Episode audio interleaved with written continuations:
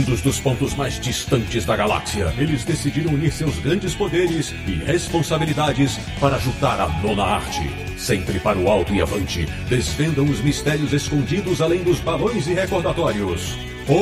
Tatis, você queria um podcast sobre quadrinhos? Achou! Bem-vindo ao Confins do Universo. To the Batmobile. Let's go.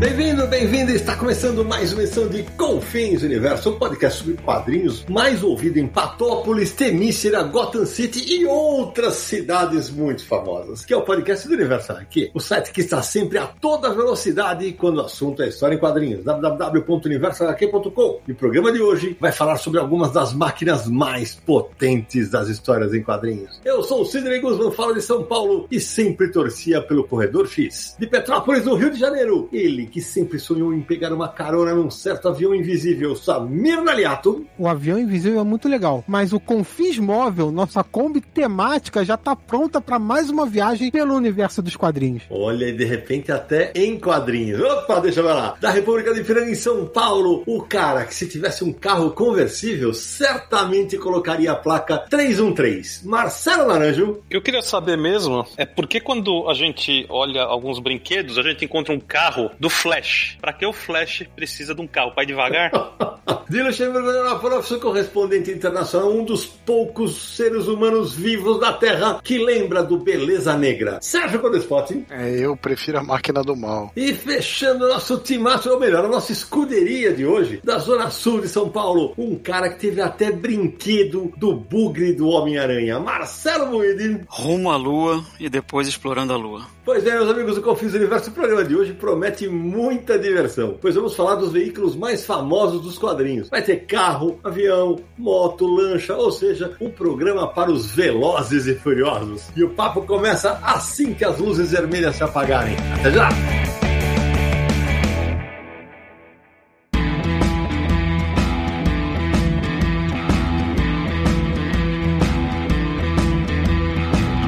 Samir Neto começando mais um Confins do Universo. E antes da gente dar partida no nosso papo, aqueles recados iniciais, né? Para quem quer nos apoiar no Catarse. Temos que falar do nosso patrocinador, a Comic Boom. É isso mesmo, Sidão, porque olha só, a gente vai dar uma acelerada para entrar aí no clima desse episódio na nossa campanha no Catarse para atingir os 700 apoiadores. Então, pessoal, fique de olho aí no site Universo HQ e nas nossas redes sociais também lá no YouTube. E é claro que nos episódios do Confins, porque a gente vai começar a falar bastante disso isso, tá? Acesse lá catarse.me barra universo HQ para você se tornar um apoiador e nos ajudar aqui a manter todos os nossos projetos, né? O site, podcast, o YouTube e todas as nossas iniciativas que vem novidade por aí muito em breve você vai ter, vai ficar sabendo de algumas novidades que a gente vai fazer. Então fiquem de olho, você pode nos apoiar lá no Catarse, repetindo catarse.me barra universo HQ. Se torne com finalto, nos apoie e também participe das recompensas programadas, sorteios, grupo no Telegram e várias outras outras iniciativas aí para você. Por falar nisso, Amine, o pessoal pode estar dizendo, ah, pô, eles pararam de falar um pouco da campanha dos 700 apoiadores. Seguinte, é, a razão foi simples. Quando aconteceu a tragédia de Petrópolis, a gente optou por parar a nossa campanha para focar em ajudar o Alessandro Garcia do Ministério dos Quadrinhos. E felizmente a campanha do Ale foi um sucesso. Continuem ajudando o Alessandro e agora, daqui a pouco a gente retoma a campanha dos 700 apoiadores, né? Prioridades, né? Isso aí. Então, Samir, me conta aí. Você falou das recompensas? Uma das recompensas é ter o seu nome eternizado organizado no Confins do Universo. Hoje tem? É claro que tem. A gente já deixa aqui nosso muito obrigado, nossos agradecimentos para todos os apoiadores que estão representados por esses 10 nomes do episódio de hoje. Então, muito obrigado para Cassiano Carlou, César Cavelanha, Márcio Chicarino Ferreira, Paulo Henrique Mangueira de Souza, Alexandre Távora de Matos Mangueira, André Felipe da Silva, Gustavo Paiva, Guilherme Salgado Braga, Daniel Alonso, Elaine comprando livros, Lílica. E Sidão, como começou no episódio passado, episódio número 150 sobre o filme do Batman, que episódio em que ficou? Vou falar, fala sério aí. Meu Deus, sensacional. Pois é, agora nós temos o apoio da loja Comic Boom. Começou no episódio passado, já está no nosso site, nas nossas redes sociais também, participa lá do Universo HQ Resenha no YouTube e aqui no Confis do Universo. Relembrando para você, loja Comic Boom fica na rua Tijuco Preto 361, em Tatuapé, São Paulo. É próximo ao metrô Tatuapé, né? Você também pode acessar o site deles, comicboom.com.br. Eles fazem pré-venda dos quadrinhos com 30% de desconto e depois que esses quadrinhos são lançados e chegam na loja, ficam disponíveis para venda com 20% de desconto durante um mês. Você também, em todas as suas compras, ganha um cupom de cashback de 15% do valor e você pode até juntar vários cupons menores para ter um cashback maior Uhum. e ter desconto nas suas compras acima de 299 reais. Lembrando também que é frete grátis para todo o Brasil, todo o Brasil, em todas as regiões, nas compras acima de 249 reais. E você que mora em São Paulo, você pode comprar pelo site e retirar na loja também. Agiliza aí para você. Aí, vocês que estão ouvindo no Brasil inteiro, é que o Samir é fluminense, não tá acostumado com. Não, Não, é, você é Flamengo, tá? Você nasceu no... Flamengo, por favor.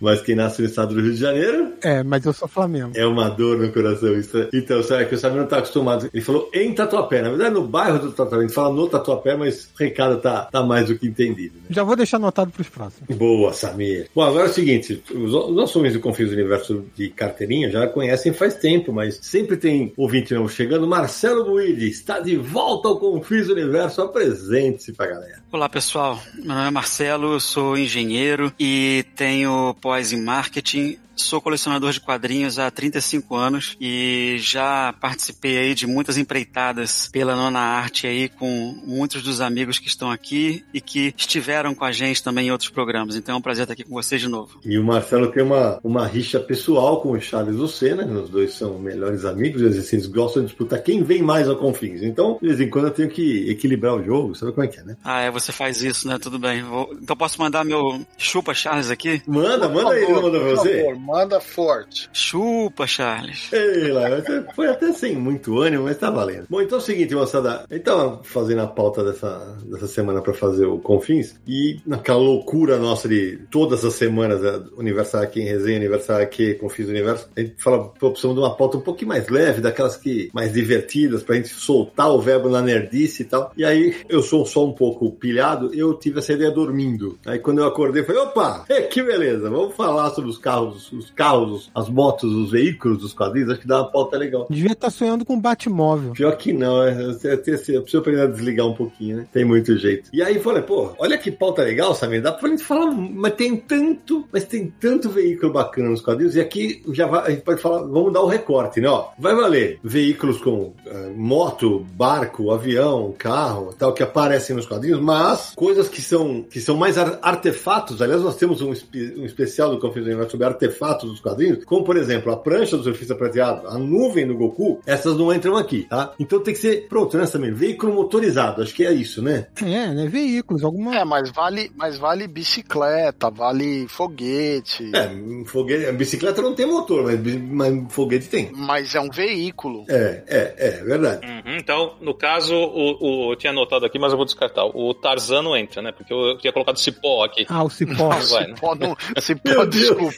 Cipó não é veículo. E, e a teia do aranha? Não, também não. Começou bem o negócio. Também não. O, o, o aranha móvel vale. Ah, isso a gente vai falar. E o escudo do Abracursix? É verdade, pra quem não sabe, é o, é o, é o chefe da aldeia gaulesa que é carregado num escudo. Você Tá, É, tá vendo? Eu falei pra vocês que estão ouvindo que o negócio ia ser, ia ser divertido. Então a ideia é a seguinte: cada um vai jogar um na mesa e a gente vai começar a bater papo. A gente vai começar a bater papo e falar, e falar sobre eles. Então, como a gente é muito cavalheiro, vamos abrir com o nosso convidado, Marcelo Buide. Pessoal, eu vou falar do foguete lunar do Tintim, tá? Que foi a referência que eu fiz quando eu entrei no programa aqui hoje. Eu leio Tintim desde criança. Né, foi um dos primeiros quadrinhos que eu li. E aqueles dois álbuns, Rumo à Lua, Explorando a Lua, onde aparece né, o foguete lunar, eles foram muito emblemáticos pra mim. Né, porque deixou de ser uma coisa só de aventura, passou a, a tocar um pouco de ficção científica também. Então, aquele foguete lunar, a gente pode ver que até hoje, décadas depois né, que ele apareceu pela primeira vez, ele apareceu em 1950, né, pela primeira vez lá na, na obra do RG, inspirado num, num foguete lançado pela Alemanha nazista em 45, chamado V2, né? Décadas depois disso, ele ainda é uma figura, vamos dizer, pop, né? Bem intensa, vamos dizer assim. Eu tenho um aqui em casa, eu gosto da, da figura, gosto do, do objeto aqui. Mas uma coisa interessante é que, eu não vou dizer o nome da, do lugar, mas eu trabalhei numa empresa já que uma vez deu para os funcionários alguns troféus. E o que, que era o troféu? Era o foguete do Tintim. Mentira! Só que ele não era o vermelho e branco, ele era azul e branco, mas era exatamente o mesmo foguete. Né? Caraca! E eu duvido que a empresa tenha se ligado nisso. Mas se você aparecer lá na sala de troféus da empresa, tem lá um foguete do Tintim, azul e branco nesse caso. E um dia eu devo voltar lá. Acho que eu vou.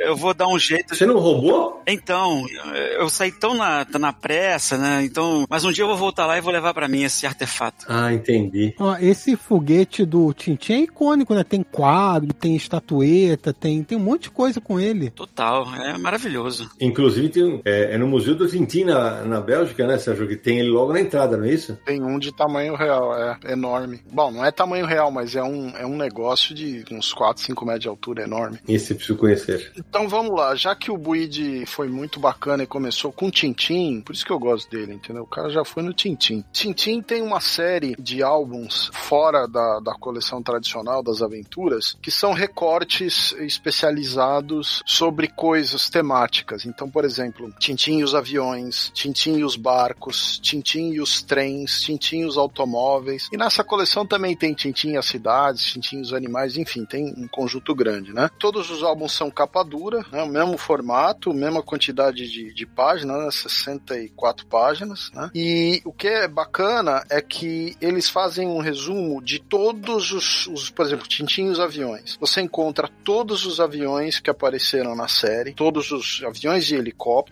inclusive, e depois tem um material dizendo qual que era o avião de verdade, né? Então você vê lá um, um, um avião que apareceu numa história e tem, ah, isso aqui é baseado no, no, no, no avião da Air India, no Tintin no Nepal, né? Uhum. Ah, isso era um Lockheed Constellation, um Douglas DC-3. Ele- eles explicam, tem fotos. Por exemplo, o, o helicóptero que aparece, se não me engano, no caso Girassol, é um Bell 47, né? Então, é um negócio muito bacana, né? No caso dos Tintins e os barcos, é a mesma relação, né? Inclusive, por exemplo, no caso do o- a a- as páginas de guarda do álbum são o desenho esquemático como se fosse a planta baixa, né? Do Lalicorne, que é aquele navio do Haddock de três mastros e tal. Então eles têm plantas de navio, eles têm os navios, as fotos de referência para desenhar os barcos que foram usados na história, né? Tem esboços e outras referências, tem coisas sobre os marinheiros, é, é- é um negócio muito bacana. Inclusive, aquele barco que chama Sirius, que é do Tesouro de Rakan, foi feito uma maquete. O Van Noyen, que é um maquetista que fez, montou o barco numa escala grande, e ele tem, inclusive, um- uma planta baixa do barco. Então, assim, existe uma documentação grande, né? No caso dos automóveis, que acho que é um dos mais bacanas,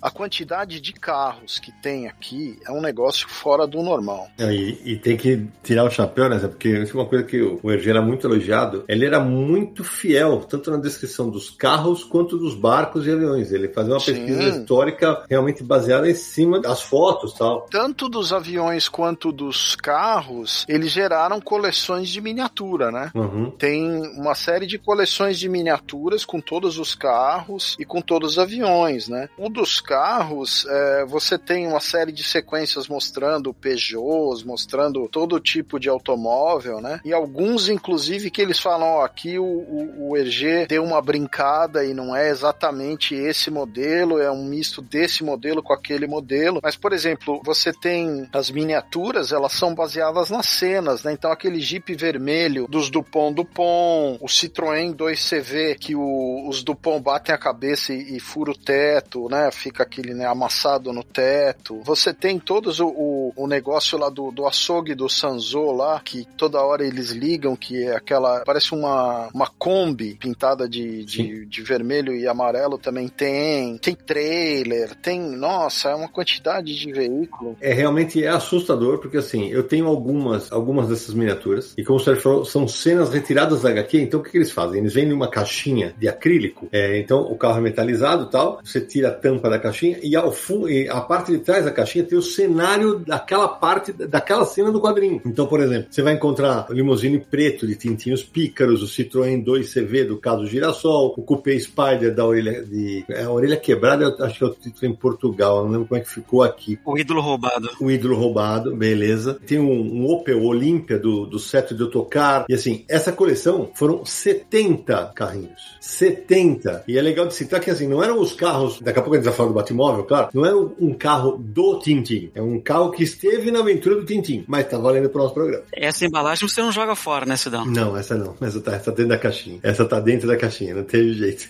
E teve uma outra que é do, do som do, uma coleção similar que são dos aviões, né? Essa eu não conheci. É, tem uma coleção similar que são de aviões. Agora, a, o último álbum desses que eu ia mencionar é Tintin e os Trens, né? Que ele mostra todas as aventuras que parece trem, e na época do Hergé o trem era um veículo muito popular, né? Então tem trem pra cacete nas aventuras de Tintin. É um negócio muito bacana. E aí tem os tipos de trem, onde aparece, quais são as histórias, os, os modelos, tem uma série de coisas. E uma curiosidade é que existe uma coleção que era chamava Ver e Saber. E essa coleção existia uma série de desenhos onde o Tintin e o Milu eram desenhados pelo Hergé com a roupa da época da máquina que estava sendo representada. Então, se tinha uma locomotiva velha, sei lá, de 1804 e era austríaca, o Tintin tá com uma roupa austríaca daquele período desenhado pelo Hergé, o Tintin e o Milu. Mas o desenho da locomotiva era do Edgar Pierre Jacobs, né? Então, existem vários volumes desse material e esses volumes não são esses álbuns que eu tô falando, eles saíam numa coleção e depois, se não me engano, eles saíram tipo como um álbum colecionável, como figurinha ou como uns cartões postais, né? Eu já vi para vender aqui por 70 euros um álbum desses antigo, né? Numa feira. Eu sei que tem de balões, zeppelins, esses trens iniciais, tem dos aviões biplanos, tem os aviões da época da guerra, tem uma quantidade grande desse material. E o divertido é ver o Tintin em todas essas roupas de época, né? Mais os desenhos super realistas dos primeiros balões, das primeiras máquinas voadoras, os primeiros aparelhos de motor a combustão, né? Então era um espetáculo mesmo. Ah, e só para você que tá ouvindo a gente, de repente,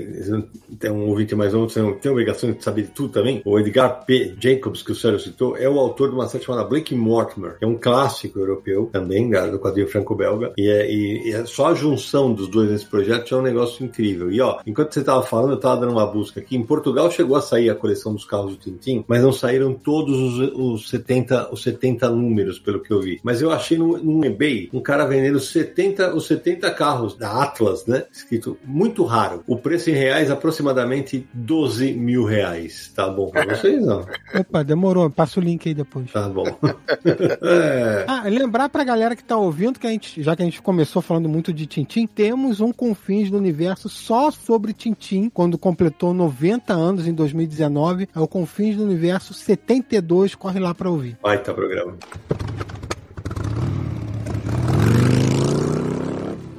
Bom, quem vai agora? Posso falar de um foguete? Vai, eu, eu, Nari, eu vou te falar que daqui a pouco eu vou quebrar minha regra, porque eu vou falar um veículo que não é com motor. Então, já que nós começamos o programa, o papo falando sobre foguetes, né? No caso do Tintin, não vou falar do foguete específico, mas eu vou falar do foguete, ou de foguetes que são importantes não só para a história dos quadrinhos, como extrapolaram a nona arte. Olha só que interessante. Em 1934, o artista Alex Raymond lançou pela King Feature Syndicate três tiras. Essas três tiras foram lançadas pensando na concorrência na época, porque quem fazia sucesso? Buck Rogers, com ficção científica, o Tarzan, com aventura, e o Dick Tracy, né, tira policial. Essas três tiras faziam um sucesso absurdo. Então, aqui em Features, junto com esse artista incrível, né, um traço maravilhoso, eles entram com Flash Gordon, para concorrer com o Buck Rogers, com Jim das Selvas, para concorrer com o Tarzan, e com o Agente Secreto X9, para concorrer com Dick Tracy. Mas vamos aos foguetes. No caso específico do Flash Gordon, anos depois, a NASA veio a reconhecer oficialmente que ela se inspirou nas histórias do Flash Gordon, né, no, especificamente no traço dos foguetes, para resolver problemas aerodinâmicos das suas espaçonaves. Olha que coisa incrível, né? O, o, poder do quadrinho de um artista diferenciado, né? Influenciou, assim, uma multidão de outros artistas. Esse cara, ele vem a falecer em 1956, aos 46 anos, jovem, né? Infelizmente, de um acidente de carro. Foi boa lembrança, Nara, porque, assim, eu, eu não quero relacionar... Falar, beleza,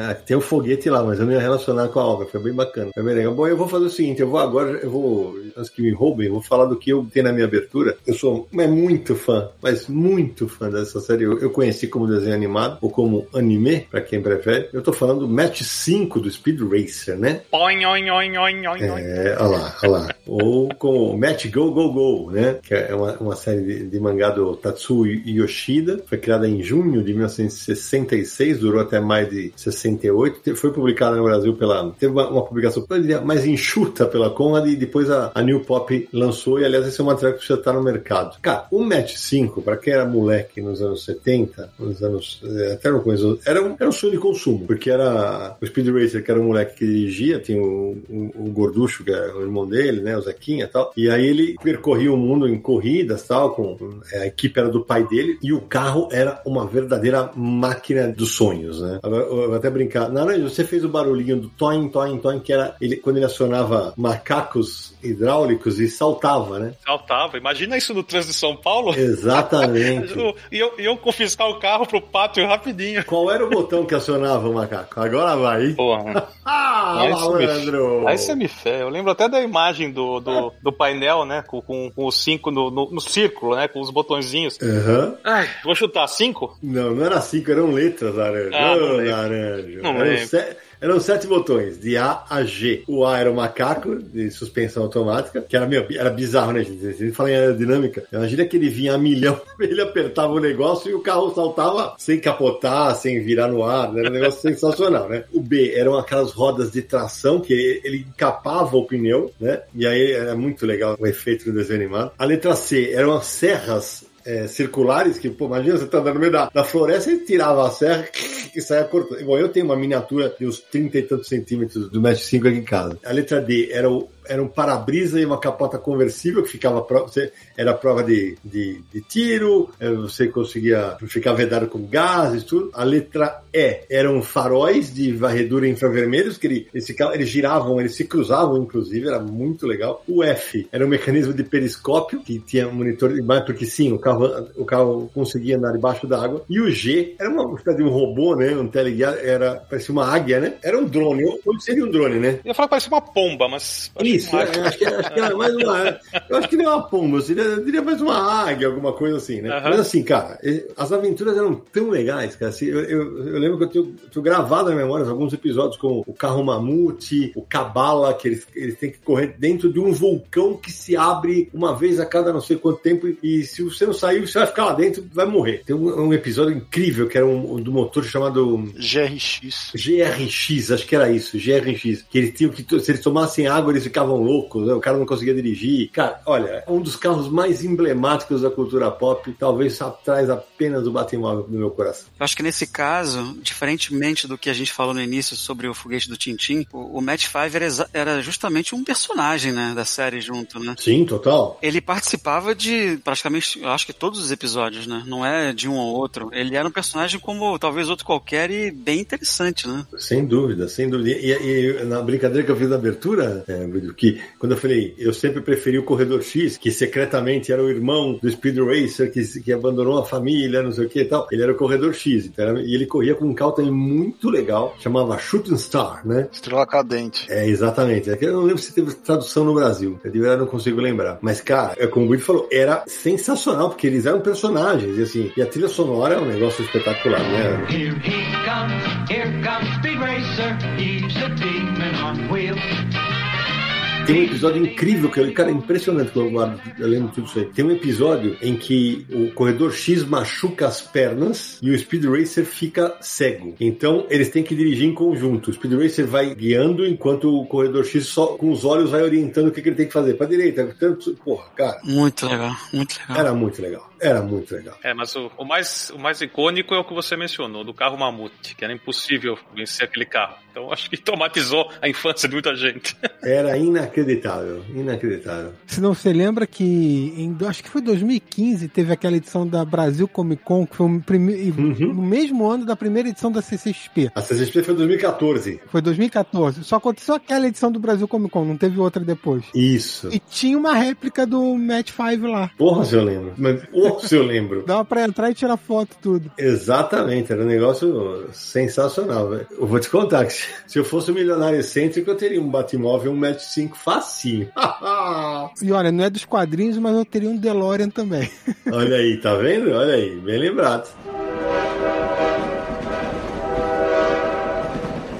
Já que vocês falaram muito de foguete, não sei o que, então eu vou conversar com o foguete também. A nave que trouxe Superman pra Terra. Ah, mas é o cara é muito rouba no jogo, né? Tinha que ser, né, cara? Você tá de brincadeira, velho. E eu te digo mais, essa não é a única nave do Superman, porque teve uma época nos quadrinhos que ele tinha uma nave também quando ele tava fraco, ou, ou pra ficar imune a kryptonita, alguma coisa, ele tinha uma nave que ele entrava na nave, e a nave tinha dois braços laterais que ele usava pra dar soco no- nos vilões. Um horror, velho. Um horror. Nossa, maravilhoso, hein, Samir?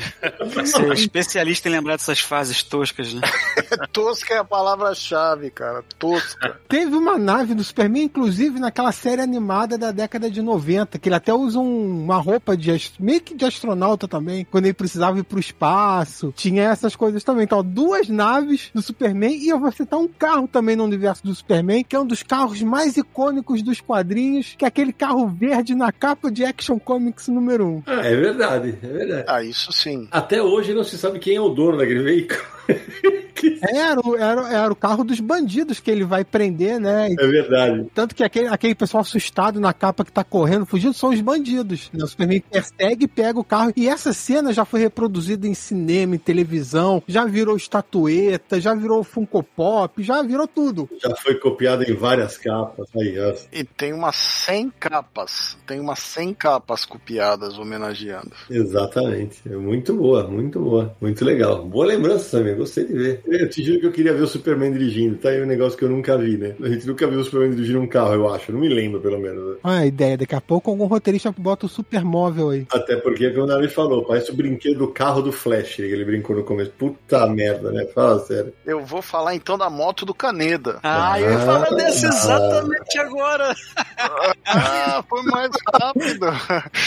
Shotaro Kaneda, do filme do desenho animado do Akira e do, do mangá do Akira, que tem uma moto futurista icônica, né? Um monte de logotipo da Canon, da Citizen, tem uma série de coisas. E é uma moto, ele, ele tem uma gangue de motocicleta com várias motos icônicas até, e tem uma gangue rival, que é a gangue dos palhaços, né? Mas a moto do Caneda ficou marcada, porque é um visual, assim, um design de moto espetacular. E a curiosidade é que tem um cara que chama Masashi Teshima, de Fukuoka, que levou sete anos para fazer uma moto que funciona, né? Que foi reconhecida pelo criador do Akira, Katsuhiro Otomo. é, o Tatsuhiro Otomo, que me deu um branco aqui de repente, como moto oficial e o cara gastou 121.400 dólares para construir a moto. Caraca! Sete anos para construir, porque a moto anda, a moto funciona e é um negócio fenomenal, né? Você ser fã e, bom, ter primeiro essa grana para gastar num projeto desses, né? Mas enfim, é uma das motos mais também copiadas e, e a cena do Akira com a moto é uma cena clássica que muita gente copiou como capa de quadrinho, como homenagem, como brincadeira, né? Outro dia você teve um- uma montagem que rolou nas redes sociais que os caras mostram quantas cenas emulam aquela derrapada de lado que o Caneda Sim. faz. E, sei lá, assim, tem mais de 50 cenas, você não tem noção. Vocês estão falando dessa derrapada na moto do Akira, que é uma, uma cena clássica, né? E já que eu falei do Match 5 no Brasil Comic Con, a JBC levou pra CCXP um ano a moto do Akira, a reprodução da moto, e todo mundo tirava foto fingindo que tava dando a derrapada. É claro, eu tirei. Tá lá no meu Instagram. Então, Tá lá no meu Instagram, com certeza. Essa com absoluta certeza. Essa daí, pô. E todo mundo ia lá e curtia pra cacete. Muito legal. Agora eu vou lançar pra vocês um desafio aqui. Manda. Eu vou falar o apelido do veículo e eu quero ver quem adivinha. Essa vai ser boa, hein? Adivinha não, vai. Vocês vão lembrar, mas o apelido desse veículo é Archie. Arte. Arte. Uh, Watchmen.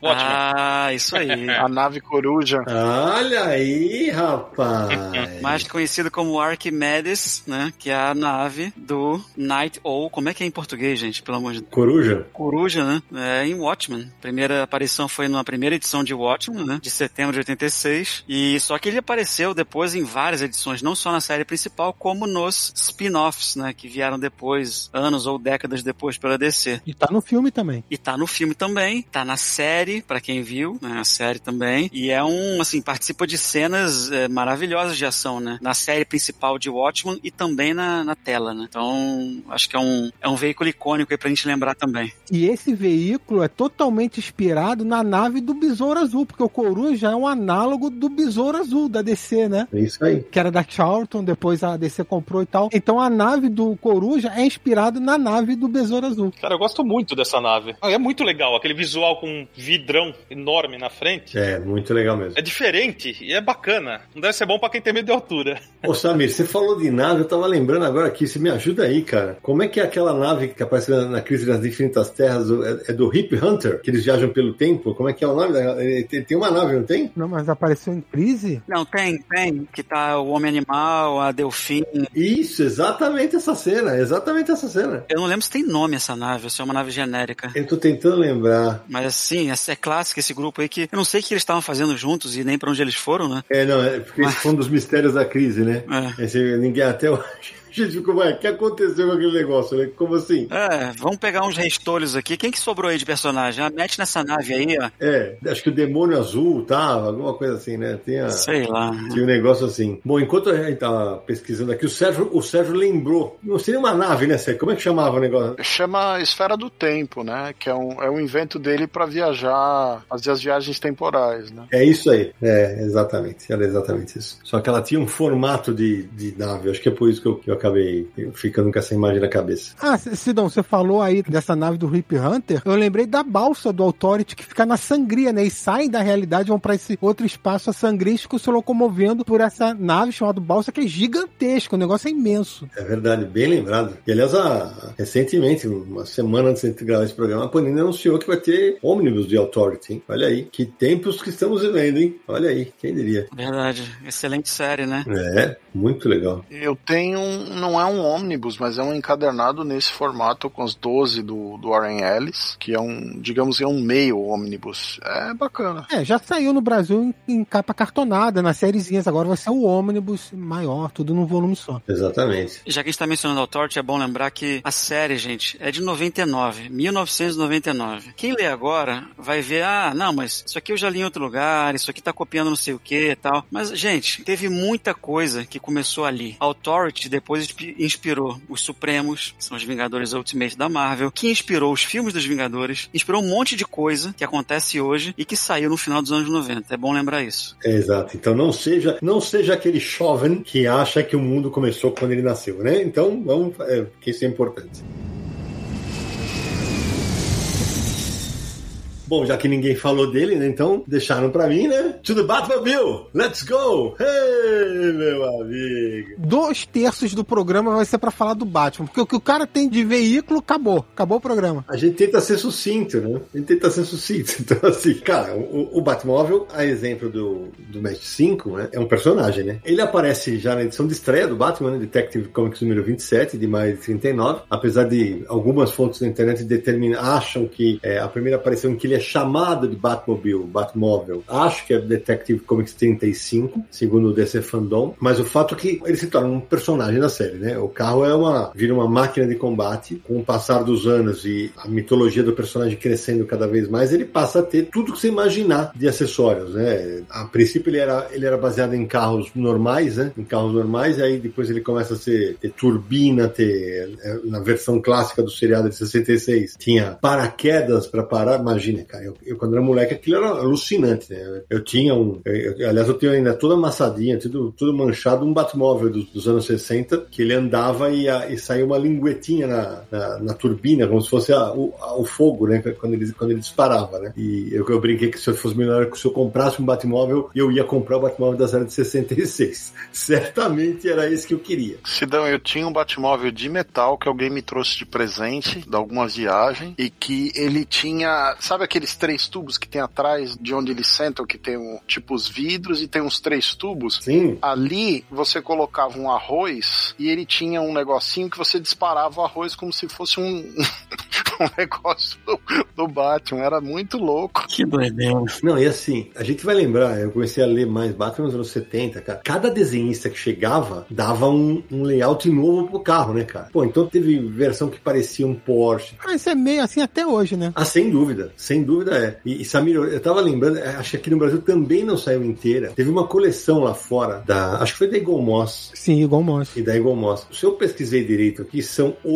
89 carros. 89 carros. Ah, teve um carro que apareceu em 1952. Vai lá e faz. Pumba. Na coleção, claro, tinha o, o Cat Móvel da Mulher Gato. E aí algumas versões se tornam icônicas, né? É, como eu falei, a do seriado de 66. É, eu gosto muito de uma versão do Norman Brainfold nos anos 90. Acho muito bacana. A versão do, claro, do, do Cavaleiro das Trevas, do Frank Miller, que faz aquele tanque de guerra assustador. A versão do Tim Burton, né? Do primeiro filme do Batman. A minha, a- por incrível, eu, eu adoro a versão do, do seriado de 66, mas a minha versão favorita do Batmóvel é a do- da série animada dos anos 90. Eu acho aquele desenho. É inspirada do filme de 89, né? Exatamente, exatamente. Mas aí, você não estava falando da primeira vez que apareceu o Batmóvel e tal. Em Detective Comics número 27, que é a primeira edição que o Batman aparece, ele aparece dirigindo um carro, que é um carro até vermelho. Vermelho, isso aí. Mas é um carro comum, né? Não, não é um carro estilizado como viria a ser depois. Então, assim, é um veículo do Batman, o primeiro a aparecer teria sido esse. Depois é que vai virando, tendo apetrechos de morcego e virando uma coisa mais estilizada como o do Batman, como viria a ser outros veículos dele também. É aquele Batmóvel que tem, tipo, uma cara do Batman na frente, como Sim. se fosse um ornamento de Que- carro. Aquele é do Jerry Robinson, é de 41. É uma coisa também bem antiga. Agora, o Sidão, no começo da abertura, falou do Beleza Negra. E o Beleza Negra era o carro do Besouro Verde. É um carro que tá ligado a essa história do carro do Batman, né? Total. Inclusive porque eles contracenam. Sim. Eles contracenam quando tem um crossover dos seriados, cara. É, mas isso já na década de 60, né? Não, mas a influência do Batmóvel é tão grande que o Arqueiro Verde, durante um tempo, chegou a ter um carro também que é inspirado. O Arqueiro Verde teve uma época que era muito parecido. Queriam fazer como que o Arqueiro Verde tinha um Batman, né? Era uma cópia. Tinha a caverna, tinha o carro, tinha tudo. Então tinha um carro também do Arqueiro Verde. Não, peraí, você não vai falar o nome do carro? Flecha móvel. Sim, o Flecha Móvel. Flecha móvel. E o carro tinha um formato de flecha, minha gente. Só pra terminar, que eu tava falando do Batman, ele tem um monte de versões icônicas, mas assim, quando o Batman se torna o cara tecnológico também, aí tem, nós vamos ter bate-lancha, nós vamos ter bate-plano, Batmoto. bate-moto, com certeza. A gente já falou do Bate-Tanque do Cavaleiro das Trevas. Tem versões que é um helicóptero, né? Também já teve várias vezes. Sim, te- teve bate-cóptero, tem. E já teve até uma Bate-Caverna voadora na Era de Prata. Olha, essa eu não lembrava, rapaz. Meu Deus. Sem falar que o Coringa já teve o Coringa móvel, a Mulher Gato já teve o Gato móvel. Sem dúvida, sem dúvida. O pinguim móvel já teve. é, até porque vendia bonequinho pra caramba esse negócio, né? Então, Oh, nem fala. quando eu escrevi aquele 100 respostas sobre o Batman para editor Abril, para redação do Mundo Estranho, eu lancei uma vez em 2004, 2005 e depois teve uma atualização. Nas várias vezes que fala da Batcaverna, tem alguns, se vocês derem busca na, na internet em croquis da Batcaverna, tem alguns desenhos que mostravam todas as saídas da Batcaverna dos seus determinados veículos. Por onde saiu o carro, por onde saiu o barco, aí no andar tal tinha o helicóptero. Cara, era impressionante. Ah, o Cidão, você falou já da coleção da Igomos, do Batmóvel. Como a gente falou, né? Um carro tão icônico e tal. A Panini chegou a lançar um livro chamado Batmóvel, a história completa. Que hoje em dia já não é mais completo, obviamente, até porque tem já a versão do filme novo, que já é diferente também. Mas ah, eu lembro do livro, tinha o, o carro dos filmes do Nolan na capa, né? Que era o Batmóvel do cinema da época. Então é um, é um livro bem legal que mostrava as várias versões do Batmóvel, falava do Batmóvel lá, do filme, bem legal. É, pra mim, sem dúvida, é o carro mais icônico da cultura pop no mundo, é o Batmóvel. Aí depois você vai falar, ah, vai ter o DeLorean, mas, cara, não dá. O Batmóvel, o bicho existe desde 1939 e segue firme e forte aí como o carro, né? Dos quadrinhos do- do- da cultura pop. E o Batman precisando, ele inventa um outro veículo aí, é assim. Sem dúvida, sem dúvida, né? O Naranjo citou o carro do Flash e a necessidade do Flash ter um carro, né? E dentro dessa, dessa história de todo mundo tem que ter um Batmóvel, um Flashamóvel, é, numa coleção recente aí que saiu o, o carro do monstro do pântano, né? Nossa. E aí você vê que é, não há menor.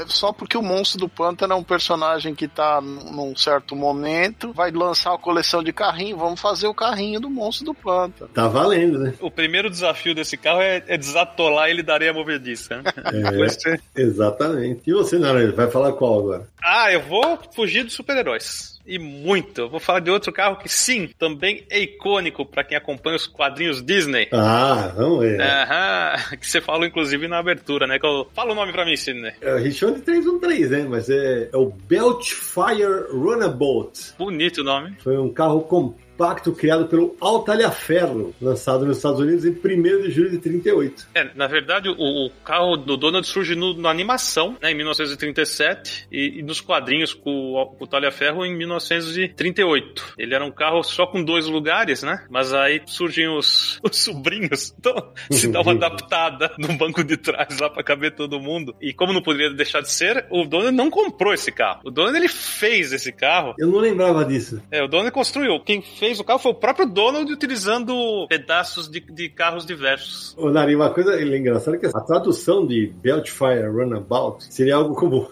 a rota fogo por aí. Mas explica porque é 313. Diziam que o 313 seria a data de nascimento do Donald nas histórias em quadrinhos. Ele teria nascido no dia 13 de março. Mas isso foi mudado nos quadrinhos depois, então não é, não é nada oficial. Lembrando que a placa dele é 313, por isso que a gente chama o carro de 313. O, e o carro é tão versátil que quando o Donald vira o super pato, ele leva o carro até o pardal que instala apetrechos pro Donald combater o crime melhor. Coitado desse carro, velho. Não, e tem, tem uma, uma- umas coisas legais, tô até mandando pra vocês enquanto ele tá gravando aqui, gente vai colocar isso nos links. Tem uma matéria da Autosport, deixa eu até dar o crédito aqui, do Marcos Vinícius Gasquez, dos 80 anos do carro do Pato Donald. A matéria de 2018. E ele conta a história, porque, cara, o que tem de gente, a gente falou do Speed Racer, da monta do Caneda, o Batmóvel, tem um monte de gente que monta Batmóveis, tem Batmóveis em São Paulo que anda por aqui e tal. E tem versões também do, do, do 313, né? Do, do famoso carro do Pato Donald. E o pessoal, nos Estados Unidos, se você der busca, você vai achar várias imagens. É realmente impressionante. Vou voltar para Marvel aqui, um veículo que nos deu muitas alegrias, chamado Pássaro Negro, Ah, aí sim. cuja primeira aparição foi em 75, no Giant Size X-Men número 1, que foi a estreia dos novos X-Men, né? Colossus, Wolverine, Noturno, etc. E é uma edição pelo Len Wein e Dave Cockrum, né? E desde então, o Pássaro Negro, por pesquisas aí que eu fiz antes do programa, ele já apareceu em mais de 700 edições dos Mutantes. Legal. Então,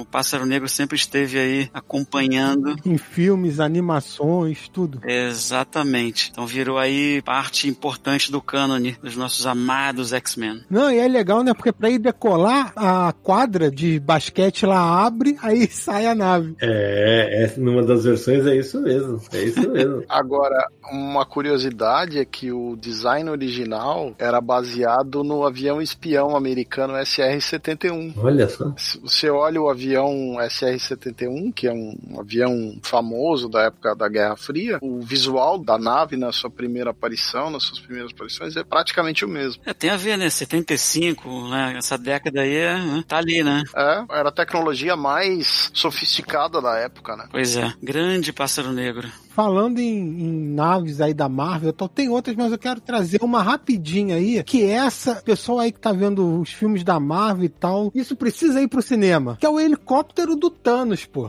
Ah, não, pelo amor de Deus. Você tá de brincadeira. Meu amigo, Não, não. está escrito Thanos no helicóptero, pô. Aí tá lá o Thanos fugindo dos heróis no helicóptero, haha, tchau, adeus, não sei o que. E lá, o helicóptero amarelo e tá escrito Thanos, grandão no helicóptero. Olha que, que coisa maravilhosa. Ou seja, não se mete, não rouba porque é do Thanos, né? Não desce mole, né? Merda.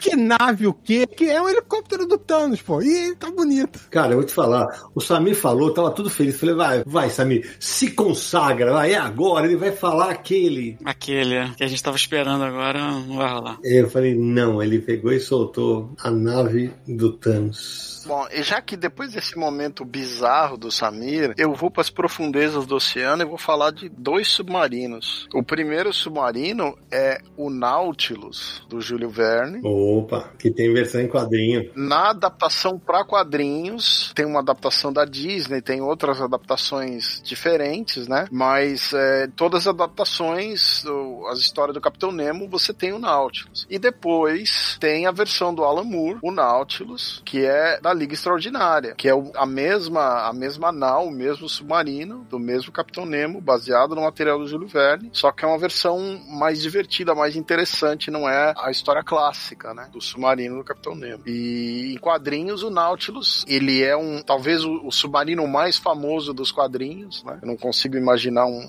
um outro veículo submarino mais conhecido que o Nautilus, né? Então, E, e quando a Liga Extraordinária vira um spin-off do Nemo, que é na verdade a filha do Nemo, né? Tem essa continuação ainda. A série continua com o spin-off. sim. É, O Nautilus aparece dos quadrinhos Disney, tem quadrinho nacional que aparece o, o Nautilus. É, realmente é, é simbólico demais. Eu acho que essa a forma como o Kevin O'Neill, né, desenha o Nautilus na Liga Extraordinária, eu acho maravilhoso. Assim, é um negócio cheio de detalhes, sabe, todo estiloso, fica muito bonito. É, é verdade. É, tem uma coisa vitoriana no, no design dele, né? Exato. Agora, cara, eu eu pensei que, a- que eu falei que o Samir ia se consagrar, aí eu falei, agora o Sérgio vai se consagrar. Ninguém- Cara, vocês falaram da Marvel e não falaram do Fantástico Carro.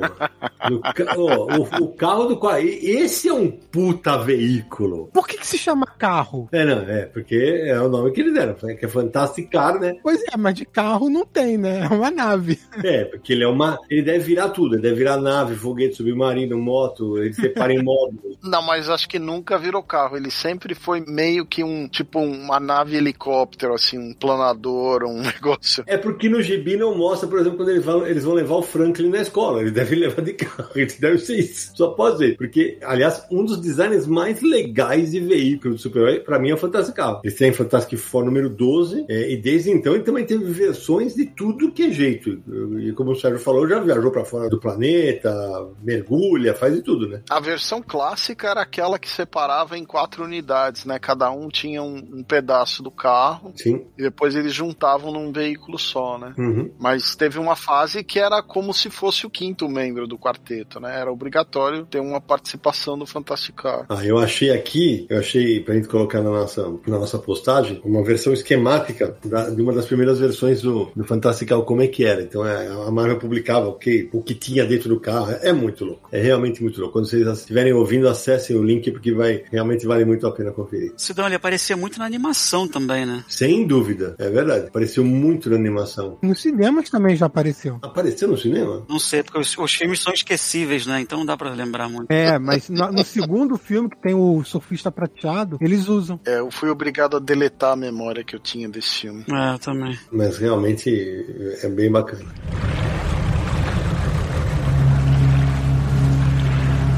Um dos personagens que não precisa de um veículo, mas que teve um veículo e foi uma necessidade, digamos, comercial da Marvel, foi o Homem-Aranha, né? O Homem-Aranha teve um bug na década de 70 e era um carro que, inclusive, andava pelas paredes, né? Putz, meu Deus. Era um negócio bem bizarro e o objetivo era vender carrinho, porque você tinha uma coleção de carrinho para todos os personagens, até o, como o Sidão falou, até o Arqueiro Verde tinha um personagem, né? E o Homem-Aranha, que era o personagem mais vendido da Marvel, não tinha um carro, né? E como é que você ia vender o carrinho do Homem-Aranha se não fosse assim? Então foi criado um veículo, o carro foi criado em 74. É a primeira aventura que ele aparece no, no, no Amazing Spider-Man, né? Isso, 130 o número. E os culpados são Gary Conway e John Romita.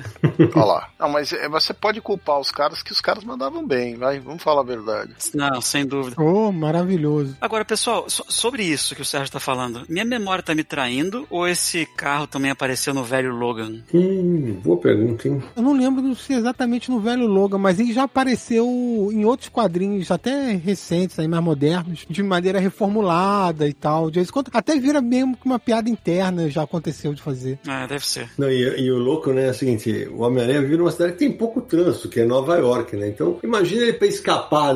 Por isso que sobe as paredes. Então, imagina pra ele escapar, né? Ele, ele sobe a parede e depois ele, quando chega no final do prédio, ele vai pra onde, né, meu amigo? É, não, é, é, uma, é uma coisa. E teve um quadrinho do Deadpool que o Sidão adora, que dá uma zoada no Aranha Móvel com o Deadpool móvel. Nossa, ainda bem que eu não li isso, graças a Deus. É como eu falei, virou meio que uma piada interna. De vez em quando uma. lembram disso. Eu queria só dar uns detalhes aqui que tinha a história do carrinho, né? Que tinha a Corona Motors, queria criar um motor de carro que não fosse poluente. E como eles tinham esse produto, eles chamam uma, uma companhia de propaganda, né? A Carter e Lombardo, e eles entram em contato com o Homem-Aranha para construir o, o Spider Móvel. E o Aranha cria isso junto com o Tocha, né? Para completar, é, na época que o Aranha e o Tocha anda, participavam, andavam mais juntos aí nas, nas aventuras, né? Então tem essa brincadeira e depois o, o carro voltou a aparecer recentemente, agora nessa fase mais moderna que tem o Parker Industries, tem uma versão tipo Batmóvel, né, do Spider Mobile e o que o Samir falou do Deadpool é a mesma coisa. O, o Spider Mo- Mobile original, o Spider Móvel original, foi é, remontado pelo Deadpool e passou a se chamar Dead Bug. Então tem essas bobagens aí relativas ao carro, né? Achei legal que é Spider Mobile ou Spider Móvel, não é Aranha Móvel. Uhum.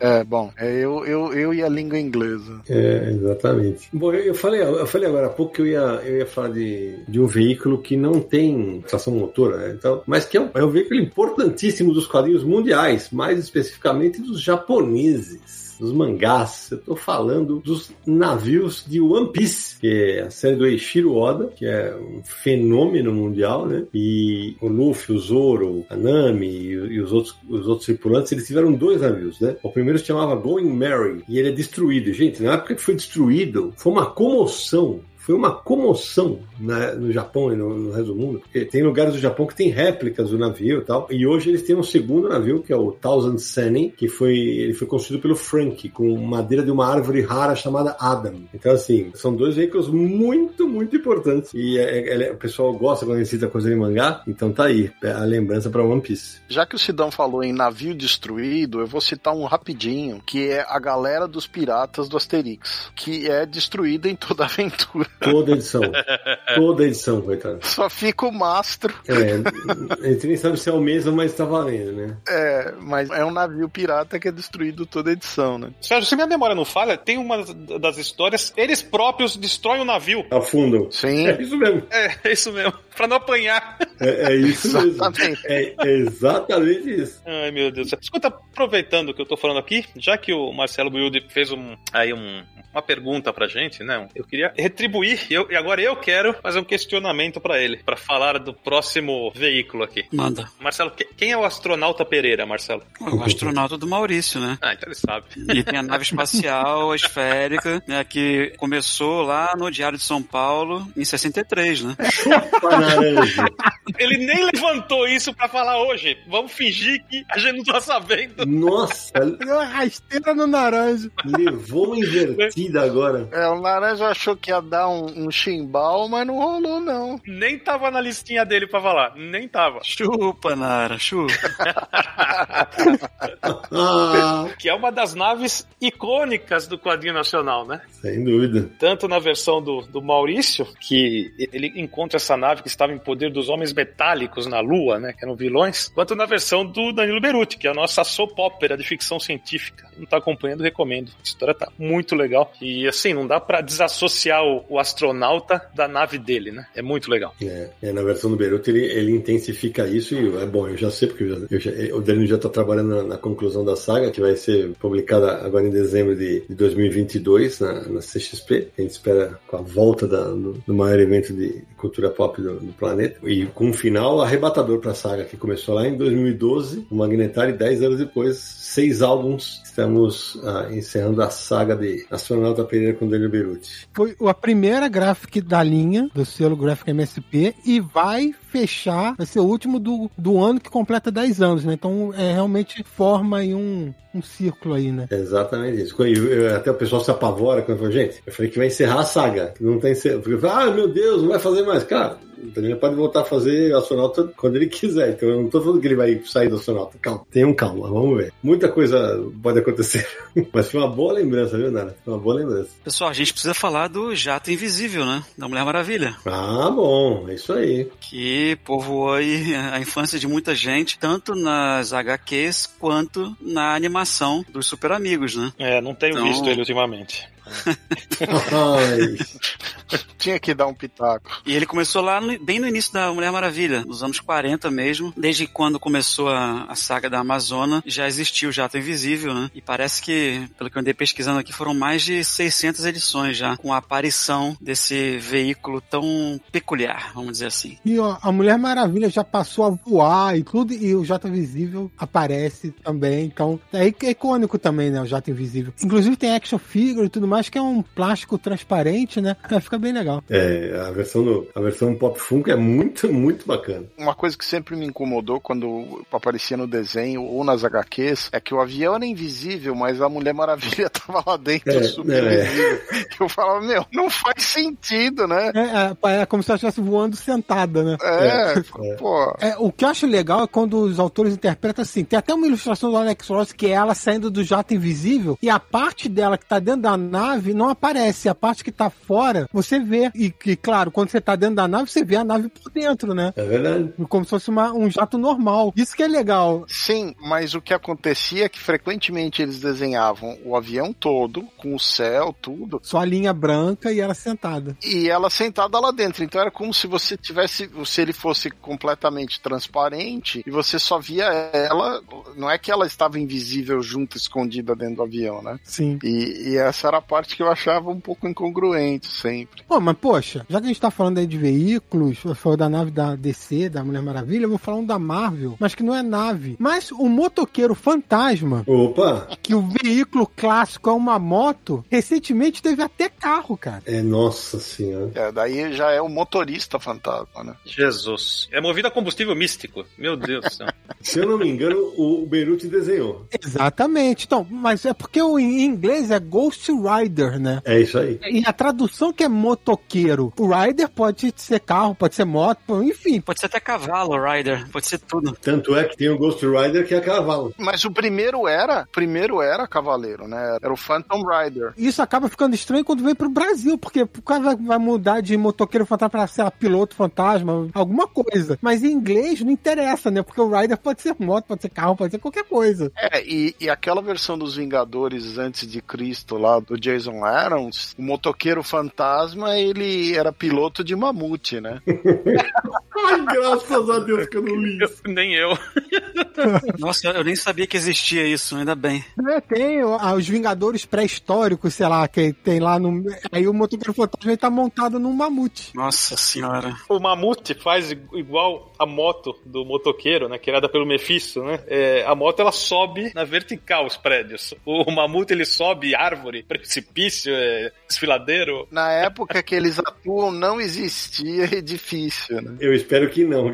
Te juro que eu espero que não. Agora você falou também, eu lembrei. Hoje até o pessoal lá do, do grupo do Telegram deu uma ideia lá que eu tô começando a botar as caraminholas pra funcionar. Das tantas matérias que eu escrevi sobre quadrinhos, eu escrevi uma matéria pra revista Duas Rodas, que eram os motoqueiros dos quadrinhos. Então, é, evidentemente, eu citava o Caneda, eu citava o Capitão América, né? Porque o Capitão América, ele, ele tem um Harley Davidson, inclusive tem uma Harley Davidson que ganhou o nome Capitão América, né? O Vigilante, que aparece na série do Pacificador, né? Pra quem não viu, como eu, acabou de ganhar um spoiler, porque eu ganhei, entende? Então, vale dizer, né? Vale lembrar disso. E tem uma moto, sabe? Que é uma moto voadora, que é a moto do Lobo Czarniano. Sim. Que é uma. Também já virou brinquedo, já apareceu em animação, que tem uma caveirona na frente. Ela é uma moto espacial, né, na verdade, né? Ela. É tipo uma Harley espacial. Exatamente. Toda incrementada, cheia de caveiras, assim como, como o seu dono e tal. Então, e olha, eu vou te falar, né, nessa, nessa matéria da, da Duas Rodas, eu citei, mas tem, e tem mais motoqueiros. Tem vários outros motoqueiros que daqui a pouco a gente pode lembrar. Sidão, você citou o Capitão América e a moto do Capitão América, mas teve uma fase longa que, como ele ia lidar com crimes em todo o país, ele tinha uma van. Verdade. O Capitão América andava de van, tinha lá um, um sistema computadorizado, tinha uma equipe de ajudantes que lidavam, e a mesma coisa acontece com o Justiceiro, né? Exatamente. Tinha a famosa van do, do Justiceiro e do Microchip, né? Exatamente, é verdade, bem lembrado. Pra ficar na Marvel, a gente não pode deixar de citar o porta-aviões da Shield, que também tem um carro voador, a Shield. São dois veículos aí. Sim, que é o carro do Nick Fury, né? Que boa ideia que é um porta-aviões que vive voando, né? Um QG que fica acima das nuvens sempre. E é verdade, muito utilizado inclusive no- nos filmes da Marvel, né? Sim. O porta-aviões da Shield, assim, não só na série do Nick Fury da Shield, ele esteve presente aí em vários títulos, né, da Marvel, em filmes, em, em muita coisa. Então, eu lembro de algumas cenas, né, principalmente nos quadrinhos, dele sendo ou atacado e, se não me engano, teve uma, inclusive, que ele caiu. Ele caiu e colidiu, né, colidiu com a Terra. E isso é, assim, pelo tamanho, né, pela imponência que ele tinha, eu lembro que era uma cena que me marcava muito, assim. Era, ia, ia ser como cair um meteoro, né? Falar a verdade. Sem dúvida, né? Como é que É. não deu tsunami, né? Essas coisas, quando ele caiu, né? Não, exato, exatamente, exatamente. E nessa época, Buid, a Marvel só tinha um porta-avião da Shield. Não era como se fosse um esquadrão, porque depois na fase do Ultimates eles tinham diversos porta-aviões, né? Sim. Mas na fase clássica da Marvel era só um, caiu, caiu, acabou. Lembrando que foi criado pelo Stan Lee e pelo Jack Kirby, lá em 65. E emendando, já que a gente tá falando de, é, vamos dizer, veículos voadores, uma nave que sempre me, me assustou muito quando eu era mais novo, era aquela nave caveiro do, do Brainiac. Espetacular aquele design do Jill Kane. Cara, e assim, era um negócio que dava medo, sabe? Era legal pelo lado sci-fi e tal, mas dava um pouco de medo também, não sei. Era, era meio. Tinha uns tentáculos, né? É, era meio extensivo, sabe? E ela, ela estreou em Action Comics, lá em 83. Parece até que foi antes, né? Mas assim, pela pesquisa que eu fiz, apareceu aqui 83, que eu acho até recente. Em quadrinhos, né? Isso foi no, mas não sei se na animação foi antes, sei lá. Eu lembro que tinha Legião do Mal também. E aí eu não lembro se a nave em si aparecia muito na animação. Mas a nave com visual de caveira é, um- é um- uma coisa específica de uma história do Jill Kane nos quadrinhos. É que eles, eles reformulam o Brainiac. Porque o Brainiac é um ser biológico, né? Mas eles fazem uma reformulação e o Brainiac vira tipo um robô, né? Tipo o Exterminador do Futuro, só que alienígena. E aí ele tem essa nave, faz parte da reformulação que eles fizeram. Nossa, era assustador. Tava lembrando aqui, gente, no programa que a gente gravou sobre esporte, quadrinhos de esporte, teve uma, uma série que a gente citou, que ela tem, mas tem muito carro, que é Michel Vaillant, do Jean Graton, quadrinho franco-belga, né? Na verdade, francês de origem, né? É, de 1957. E as histórias são só sobre automobilismo. Quer dizer, é, o automobilismo permeia tudo, mas vai ter trama com espionagem. Ele, o Michel Vaillant, que é o protagonista, ele, ele- ele é um piloto e tem vários carros durante a série. Pra vocês terem ideia, em 2008, a editora Altaia lançou na França uma coleção com 50 miniaturas dos veículos. No mesmo esquema daquele do Tintin. Tem uma cena do quadrinho atrás, uma caixinha de acrílico, e aí vem com um boneco, o cara dando bandeirada. É, realmente, vocês terem ideia o, o tanto que o personagem é, é famoso lá fora. Recentemente, inclusive, eu tenho algumas das edições que foram lançadas em Portugal, houve uma espécie de remake de Graphic MSP do Michel Vaillant. Um traço mais moderno tal. Eu li dois volumes e gostei bastante. Ele, ele também teve foguete, submarino, tudo que vocês imaginarem. O Michel Vaillant já teve também de veículo. Sidão, já que você está falando aí de corrida, né, automobilismo, é, lembrar que a editora Nemo lançou um quadrinho chamado Ayrton Senna, trajetória de um mito, que é uma biografia do Senna, curta, né, não é muito longo, tem 48 páginas, mas, pô, tem vários carros de Fórmula 1, obviamente, kart, né, tudo mais. Feito por um francês, pelo amor de Deus. Adivinha se eu gostei. É, francês, só foi por causa da riva- rivalidade com Alan Prost, né. É, exatamente. O cara narra a rivalidade do jeito dele, né? É, inclusive ele era jornalista, né? E cobria a Fórmula 1. Outro quadrinho de corrida que eu lembrei é Corrida Maluca. Deixa eu falar, uma Corrida Maluca era desenho animado da Hanna-Barbera. Mas a DC lançou em 2000. Ah, quer dizer, a DC lançou em 2016 ou 2017. Não, e teve quadrinho da Hanna-Barbera antes disso. Antes da DC. Sim, teve uma, uma adaptação do, do desenho animado e tal. Mas a DC lançou uma reformulação da Corrida Maluca em 2016 ou 2017, 17, eu não lembro direito, e a Panini publicou no Brasil em 2018 personagens totalmente reimaginados e tal, que é como se fosse um- uma corrida maluca misturada com Mad Max e tal, e estão lá os carros todos. É, não, vou te dizer que eu não curti, não, velho. É, eu lembro que a gente comentou bastante disso. Eu não curti. Aliás, na abertura, quando eu falei que eu preferia a máquina do mal, a máquina do mal é o carro do Dick Vigarista da, da corrida maluca, né? Exato. Sim. Aliás, eh, por falar nisso, todo mundo aqui assistia. Qual era o carro favorito de cada um de vocês da corrida, mano? Bom, o meu já falei. Peter Perfeito. Peter Perfeito. O meu é fácil, o cupê mal assombrado, cara. Nossa, como Cara, eu adorava aquele carro que tinha uma- um dragão na parte de cima, meu Deus do céu. E você, Samir? Poxa, é, eu, eu gostava do carro do Dick Vigarista. É como eu. Olha aí. Tipo um foguete, né? E o laranja? Todos é feio falar, né? Então vamos lá, do ir- Irmãos Rocha, um batendo na cabeça do outro. É, É, tem- é, combina, combina, combina. Você me lembrou de outra coisa agora, porque um dos carros era um tanque, né? Sim, tinha um sargento bombarda. É, e tem o quadrinho da Tank Girl, que também é um tanque. Raquel, é isso mesmo. Né? Ela tem um tanque, por isso que é Tank Girl. É, o- outro personagem de desenho animado que teve revista em quadrinho que tem um carro famoso é o Fred Flintstone, né? Que tem um carro que ele breca com o próprio pé, né? Break acelera, né? E acelera também. E, e também ganhou versão na- na- no remake aí da, pela DC, né? É, e o Scooby-Doo também, né? Que tem a máquina do mistério, né? Que é outra van famosa. Clássico. É, uma van com bastante comida.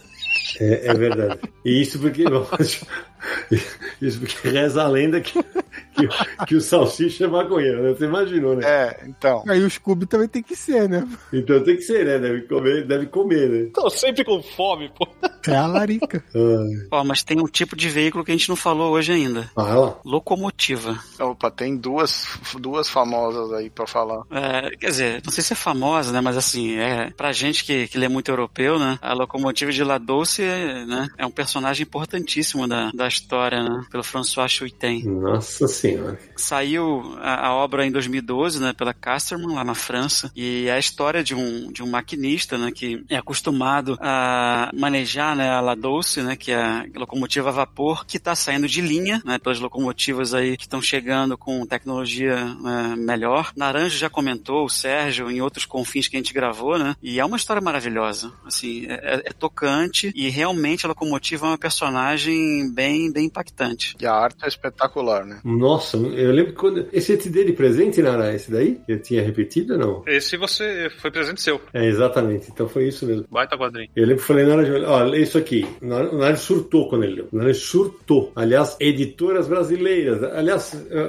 já vou avisar agora. O Buide vai voltar em breve nesse ano que nós vamos gravar Quadrinhos que Merecemos Ler, parte 3. Então vai ser aquele dia bacana da gente fazer aquela consultoria de graça pro mercado nacional, né? Mais umas 100, algumas, algumas dezenas de títulos aí pra galera correr atrás. E esse é um deles. E já que o Buid mencionou um trem, eu vou mencionar um outro, né? Que é o Transpierce que é o, o Snowpiercer. É, em inglês é Snowpiercer, que é um, um material HQ francesa e foi adaptado, se não me engano, num filme meio coreano, meio americano, se não me engano, né? Até o Chris Evans, que faz o- um dos personagens, entre outros atores bacanas que tem no filme. E tem um seriado que tem duas temporadas também, né? Adaptando o material, que a história se passa inteira num trem. É uma história, um futuro distópico e todos os elementos, todas as classes sociais, tudo acontece dentro desse trem que não para de se mover, num mundo que tá completamente congelado, nevado. né? Ô Sérgio, só pra lembrar que o filme, quando ele chegou no Brasil, chegou com o nome de O Expresso do Amanhã. E o quadrinho foi lançado aqui pela Aleph. E a série que você falou, Sérgio, tá no Netflix, já tem três temporadas. Ah, bem legal. Eu achei que eram só duas. Bem legal. Gente, eu vou citar uma que vocês não vão lembrar, da DC. É uma série que a DC fez baseada num- numa série de carrinhos da Mattel, que era competidora da Matchbox, que é a Hot Wheels. Nossa, não sabia. É, tinha uma série de. Era uma revista, chamava Hot Wheels. Inclusive, os primeiros números são desenhados pelo Alex Stott. E são várias HQs. E esse material tinha um grupo de, de pilotos, né? Então tinha o Jack, Mickey, Tank, Janet, Ardeth. E com aquele logo Hot Wheels que tem dos carrinhos metálicos e tal. E tinha esses mega carro tipo Dragster, aqueles carrinhos malucos do- que tem na Hot Wheels que são clássicos, né? Então era mais um título título que, que existia aí para ajudar a vender brinquedo e, e fazer merchandising de carrinho. Falando de carrinho, eu lembrei de uma série que essa daí eu vou te contar. Era Cadillacs e Dinossauros, né? Que não, não chegou a sair no Brasil, mas era, era uma bizarrice. Né? Vamos combinar, né? É um desenho maravilhoso. Mark Schultz. É verdade, foi lançado em 1990. É, ele era fã das duas coisas, né? Então era uma bizarrice, mas era lindamente desenhado. Na DC tem uma nave gigantesca que é o mundo bélico, né? É um mundo, é um planeta, né? É um planeta que, na verdade, ele é mecanizado e ele tem poder de destruição suficiente para literalmente acabar com o que tiver na frente dele, né? O Mongu é um cara que tá toda hora tentando controlar e normalmente se dá mal, né? Nas empreitadas dele como vilão. Sim, tem, tem algumas histórias do Superman que se passam no mundo bélico. São bem, bem interessantes. Queria deixar claro uma coisa, né? Qualquer nave, seja na Marvel ou na DC, desenhada pelo Jack Kirby, é um fenômeno, né? Sem dúvida. Parece que vai sair das páginas voando, né? Brincadeira, né? O Galactus tem uma nave. Sim, a nave é enorme. Nas primeiras, principalmente nas histórias do quarteto e tal, as primeiras aparições ele tá sempre na nave, né? Ô, gente, enquanto eu tava, eu tava pesquisando aqui, Samir, eu achei a foto do Batman Batmóvel dos anos 60 com o Beleza Negra, que é o carro do Besouro Verde, pra gente colocar no, no post. E, e era, era uma coisa meio maluca, né? Porque o, o, cara chamava Besouro Verde e o carro era Beleza Negra, né? Mas tinha faróis verdes, tá? Só pra vocês saberem. É, e tem uma gozação do carro do Besouro Verde, que no, na série do Pantera Cor-de-Rosa, né? O Peter Sellers tem o, o Escaravelho Dourado, que é o carro do detetive do Pantera Cor-de-Rosa. Ah, e só pra deixar claro, o Beleza Negra, ele, a, a primeira vez que ele é mencionado é, é, é no rádio rádio, que o, Besouro Verde é um personagem que surgiu no rádio, depois foi ter quadrinho de série e tal, série animada e tudo mais.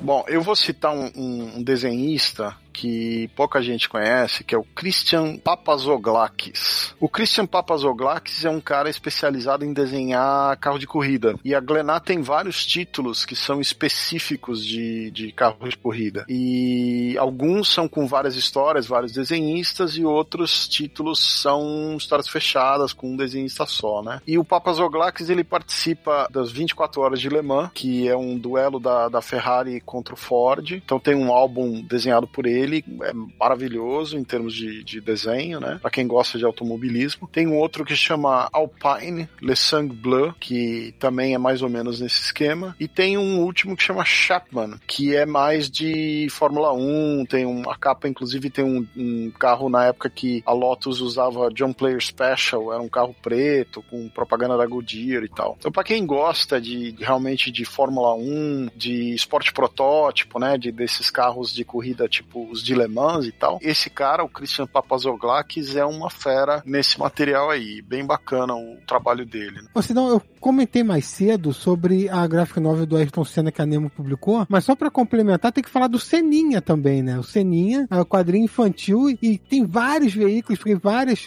é, histórias têm corrida, eles montam os carros, criam os carros. Então, nas, nas histórias do Seninha também tem um monte de veículos lá. E tem mangá do Ayrton Senna também. Sim. A gente citou no programa de esportes. Ou seja, se for do mercado franco-belga, você já resenhou no Universal aqui em, em, resenha com a gente lá? Tem muito quadrinho legal de, de aviação, né? Inclusive tem desenhistas especializados nisso. Né? Tem, tem vários desenhistas especializados em aviação. A Paquet tem um selo que é só de histórias de aviação, mas não é só no mercado franco-belga, né? O mercado franco-belga tem um nicho, porque eles adoram aqui a questão da aviação. Então você tem desde as HQs que são mais de guerra, né? De, ligadas a, a coisas de aviação, que são os grandes ataques aéreos, bombardeio, essas coisas, os, a história do, do B-29, né? Esse tipo de, de material. Inclusive o Herman tem uma HQ também de, de uma história de guerra com material que se passa no norte da África. Mas além disso, você tem álbuns especiais que são de aviadores, né? Sim. Uma das séries famosas desse material, né, surgiu na revista Pilote com um texto do Jean-Michel Charlier e desenho do Alberto Deso, que é sobre a Força Aérea Francesa. São dois pilotos, o Michel Tanguy e o Ernest Laverdure,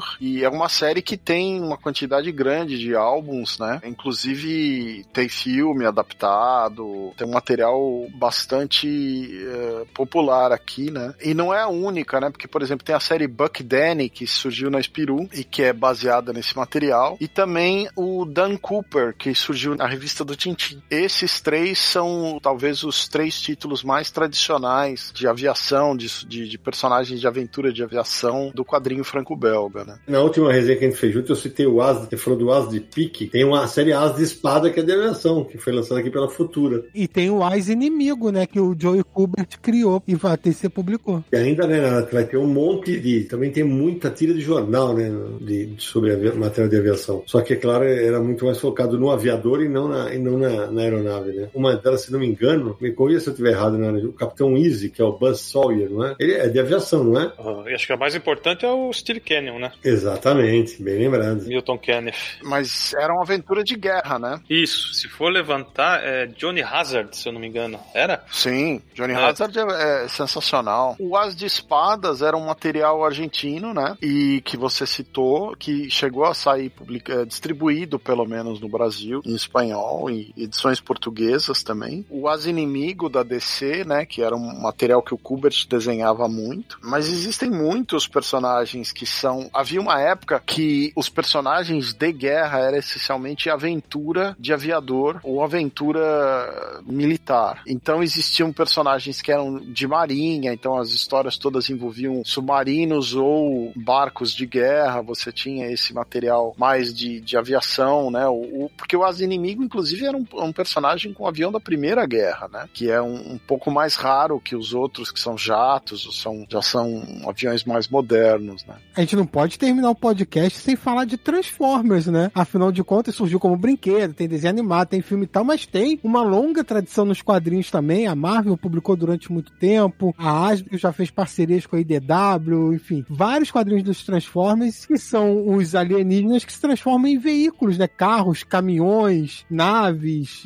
tudo mais que você puder imaginar. Atualmente, os quadrinhos dos Transformers saem lá na Social Comics de maneira digital. Tem um mangá de carro de corrida, né? Que chama Initial D, que é uma série é, escrita e ilustrada pelo Shuichi Shigeno. Saiu na Weekly Young Magazine de 95 até 2013. E é uma série bem famosa de corrida. E eu li uma edição e fiquei com a impressão que era um- uma coisa até um pouco análoga a algumas coisas do Speed Racer, em termos de. Não em termos da série em si, mas em termos da maneira, porque é uma coisa tipo Street Racing, sabe? Corrida na rua mesmo, são corridas ilegais. Então, às vezes me passa essa, essa sensação meio Speed Racer, assim. Bom, eu vou falar de um quadrinho nacional, eu vou falar de um quadrinho brasileiro, um cara que é meu autor, um grande, grande quadrinista, Eduardo Ferigato lançou um álbum chamado Opala 76, que aliás é um belo álbum, uma graphic novel lançada pelo selo da Quad Comics, que, é- cara, ele ele foi selecionado em 2015, acho que em 2016, ele conta a história toda em volta desse carro, é uma história muito bacana, do Dário, que é um pistoleiro aposentado, e se você não... Eu, eu sei que tava pra esgotar, tava pra esgotar esse material do, do Ferigato. Se você não leu, entre em contato com o Ferigato pelas redes sociais e procure, porque é um belo material. Eu gosto desse quadrinho.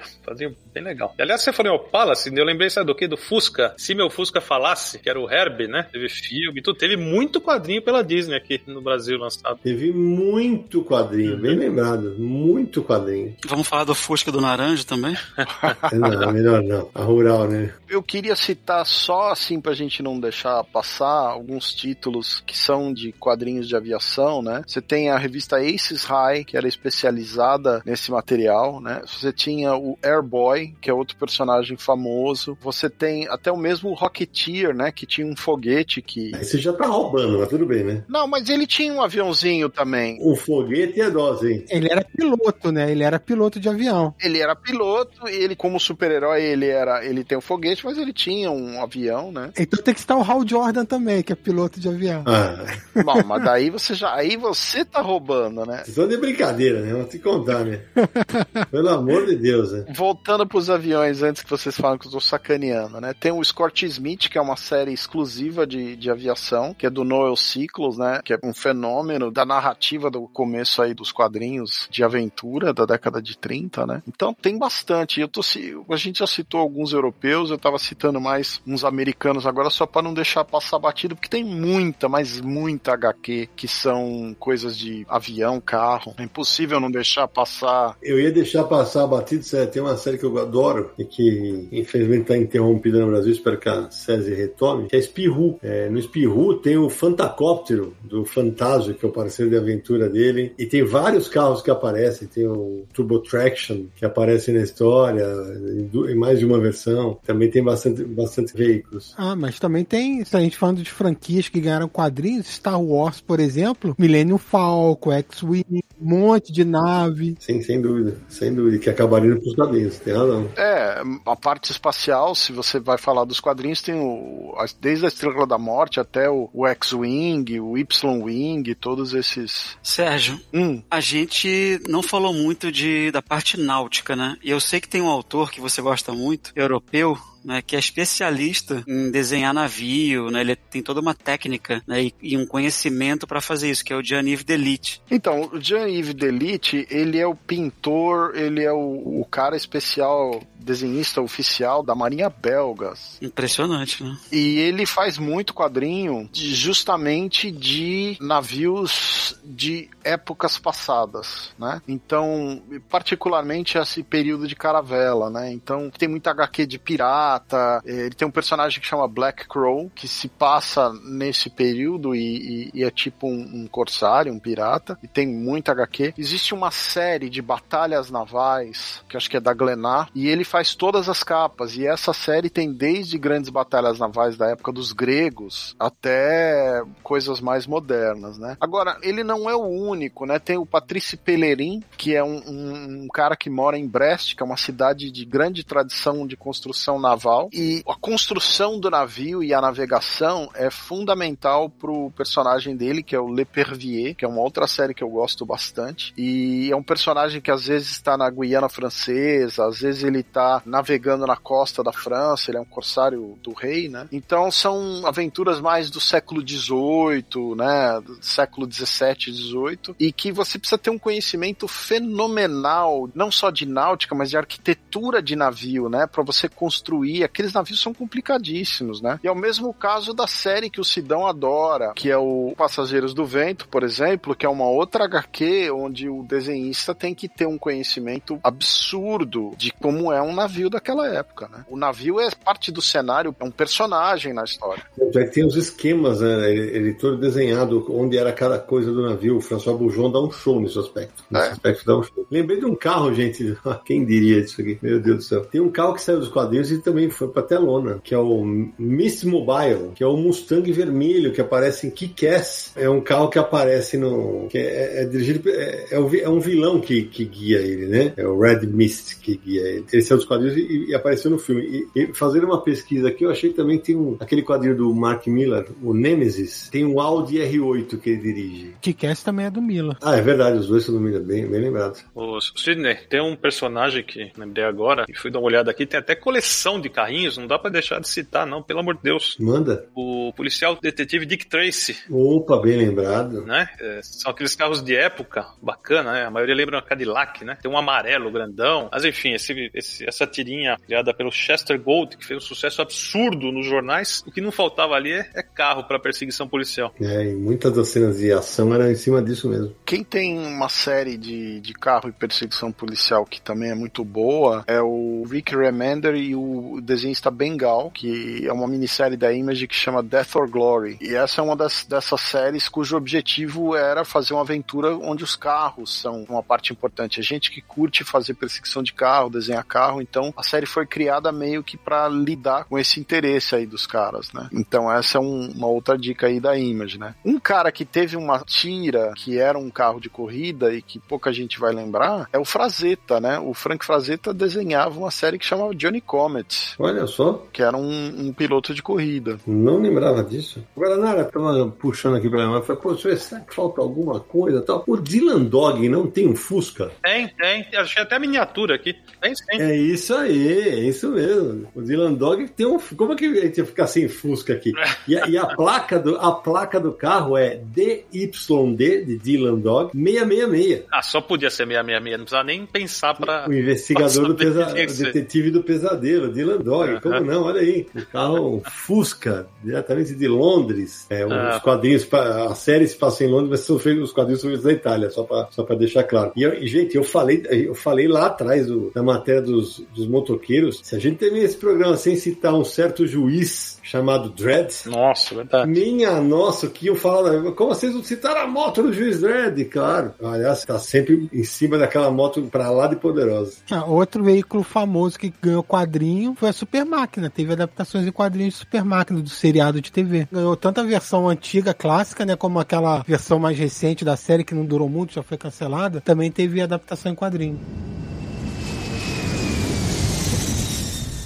É, eu queria citar uma série que os carros têm uma importância muito grande, que é a série é, Gunsmiths and Cats, que é um mangá do Kenichi Sonoda, né? Que a personagem principal, que é especialista em armas e tal, ela dirige um Ford Mustang Cobra GT 500 e frequentemente ela tem que fazer é, perseguições e tal contra outros carros do mesmo nível, né? Então a parte de desenho do carro, de fazer perseguição, é um negócio também bastante central da temática, né? Inclusive tem um, um personagem que é o Bean Bandit, já teve até desenho animado, que ele é um, um, motorista de fuga, sabe? Ele é o cara que você contrata para levar uma mercadoria para um lugar, para você faz um assalto, ele vai te levar para um outro caso. Ele, ele, a participação dele é essa, mas ele tem um carro todo também especial, com motor calibrado e tal. Ô, Sé, você falou de carro, eu lembrei de um material que, no qual eu trabalhei na Editora Globo, velho. Agora, agora vocês vão cair duro, hein? Teve duas, duas graphic novels lançadas aqui no Brasil pela editora Globo, do Howard Shaking, chamada Times Square. Time ao quadrado. Sim. E eu não, não vou lembrar se é na primeira ou no segundo, que ele tem uma, o cara tem uma relação maluca com o carro. Gente, tem um momento em que ele transa com o carro.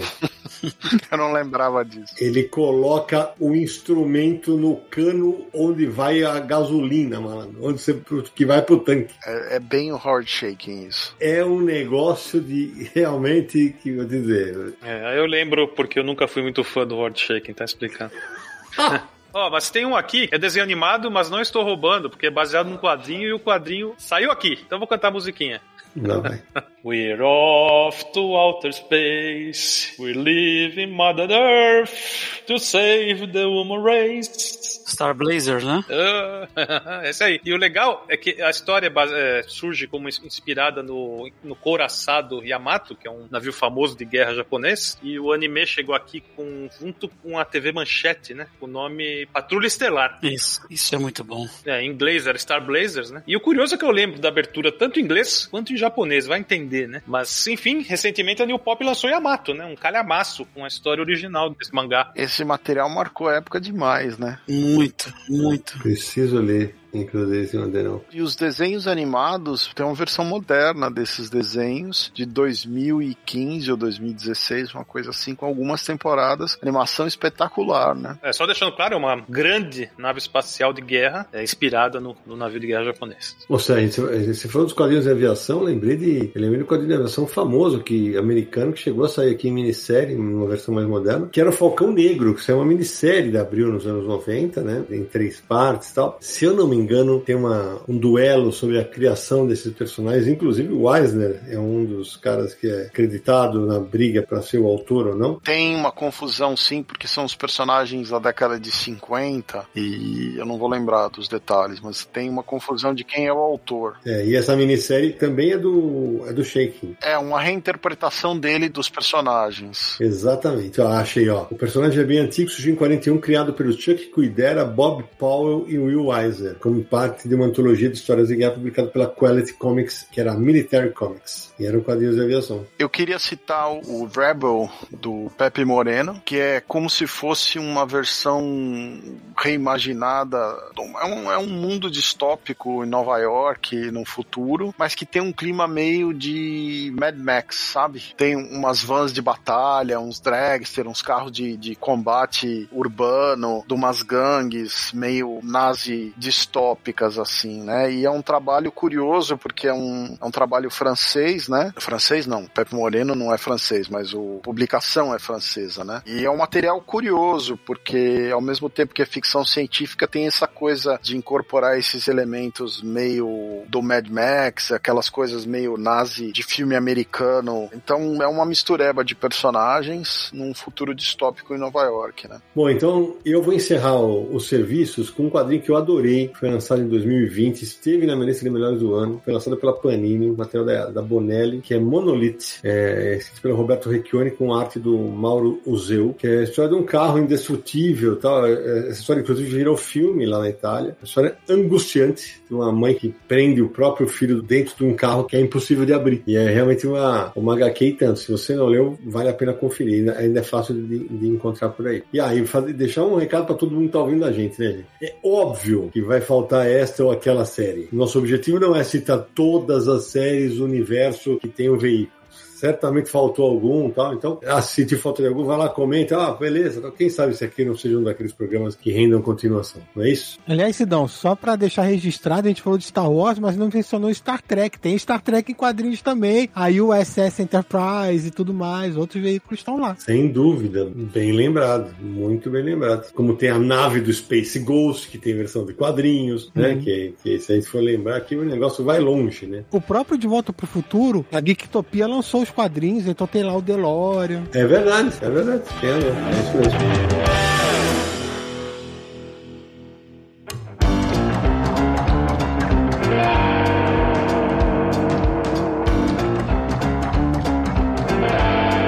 Acho que deu, né? Papo espetacular com um monte de veículos relembrados aqui, de todos os tipos, gêneros e, entre aspas, combustíveis. Então, Samir Aliato, antes de encerrarmos esse papo tão veloz, aqueles contatos para quem quiser encontrar o Confins Universo nessa internet cheia de veículos superpotentes. Pise no acelerador e vá correndo para podcast.universohq.com para ouvir todos os 151 episódios do Confins Universo. Aliás, Sidão, nesse episódio está estreando a arte da Cris Eico. Aê, exatamente, tá aí. Nova arte do Confins do Universo, a nova vitrine do Confins do Universo é da Cris Eico e vai ficar com a gente aí pelos próximos 50 episódios do Confins do Universo. Cris, um abração para você, ficou muito legal. Você também pode ouvir o Confins do Universo no iTunes, né? Você acessa lá o iTunes, deixa sua avaliação e seu comentário para o nosso podcast e nos streams de música, Spotify e Deezer, você também encontra a gente lá. Mande mensagem para podcast@universohq.com ou um WhatsApp para DDD 11 94 583 5989. Acesse o site Universo HQ para mais coisas sobre quadrinhos. www.universohq.com e nas redes sociais Universo HQ no Facebook, no Twitter e no Instagram. Também acesse o nosso YouTube, no né? nosso canal do YouTube. É youtube.com/barra Universo HQ. Você tem nossas lives aí toda segunda-feira com o Universo HQ em resenha, além de outros programas e outras lives com convidados, anúncios e outras novidades. Lembrando também, Sidão, a gente já deixou o recado recado no início, mas vale agora no final também. Torne-se um confinal, tá lá em catarse.me barra universo HQ para apoiar nosso projeto. E agradecendo novamente a Comic Boom pelo apoio, comicboom.com.br você pode encontrar os seus quadrinhos e comprar diretamente no site deles. É isso aí. Meu amigo Marcelo Buide, mais uma vez, brigadaço de ter topado o convite para participar do Confins. É sempre uma, uma nerdice gostosa quando a gente se reúne. E valeu demais por mais. Essa, qual participação que é essa, Buide? Puxa, eu não sei, cara. Só o Charles que conta. Charles tem a planilha ah, dele lá. É mentiroso, é mentiroso. Se tem uma coisa que o, que o Buid não deixa de fazer é anotar, fazer as anotações, as contas dele. E que gosta de ter tudo organizadinho. Deve ser a oitava, eu acho. Oitava, nona, sei lá. Olha aí. Obrigado, obrigado pelo convite, Sidão, Samir, Sérgio, Naranjo. Agora eu vou me deslocar para minha cama e vou para Slumberland. Muito bem. Vai, vai naquele veículo que é uma cama, né? Com pernas, é isso? Exatamente. É. Marcelo Naranjo. Beijo. Bye. Bye. Aham.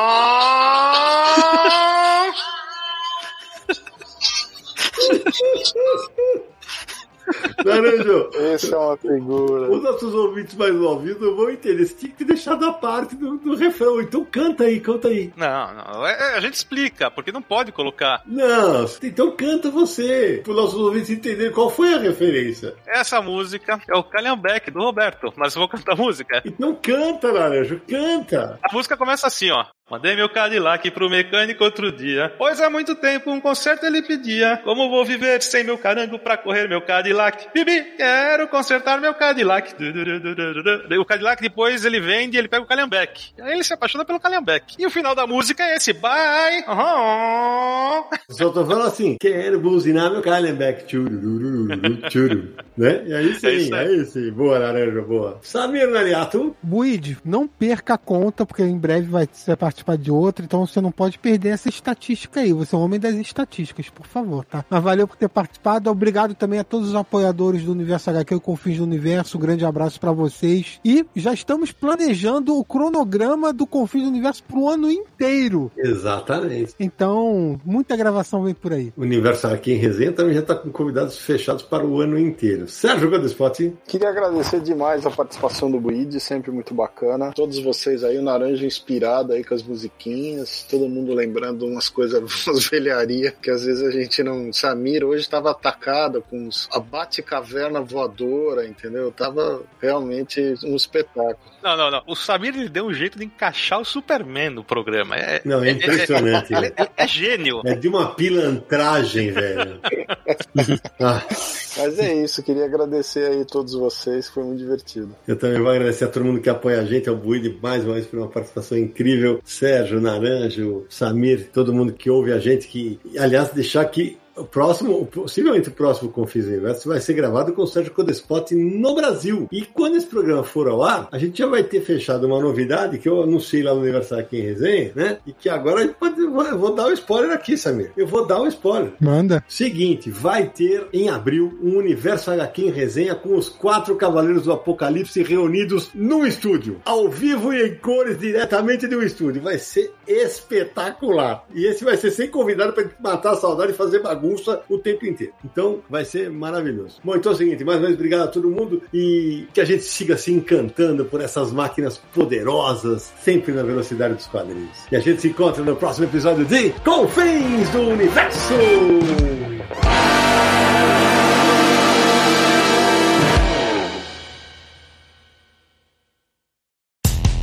Dia mais claro ou na noite mais densa, você está deixando a nossa presença. Faça uma boa viagem de volta, mas não fique disperso. Nos encontraremos no próximo episódio de Confins do Universo.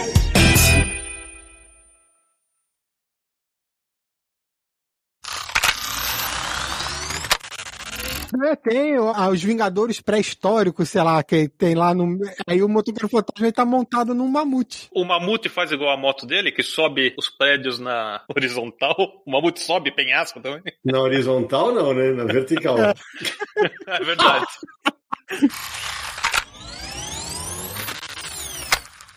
Foi, foi, é, foi um chupa-chaves desanimado. Sérgio, parece que você tá na caverna, Sérgio. Na caverna, por quê? O som tá, parece que você tá dentro do banheiro. Tava baixo. E agora? Agora parece que você botou a cara na pia. Vamos extras.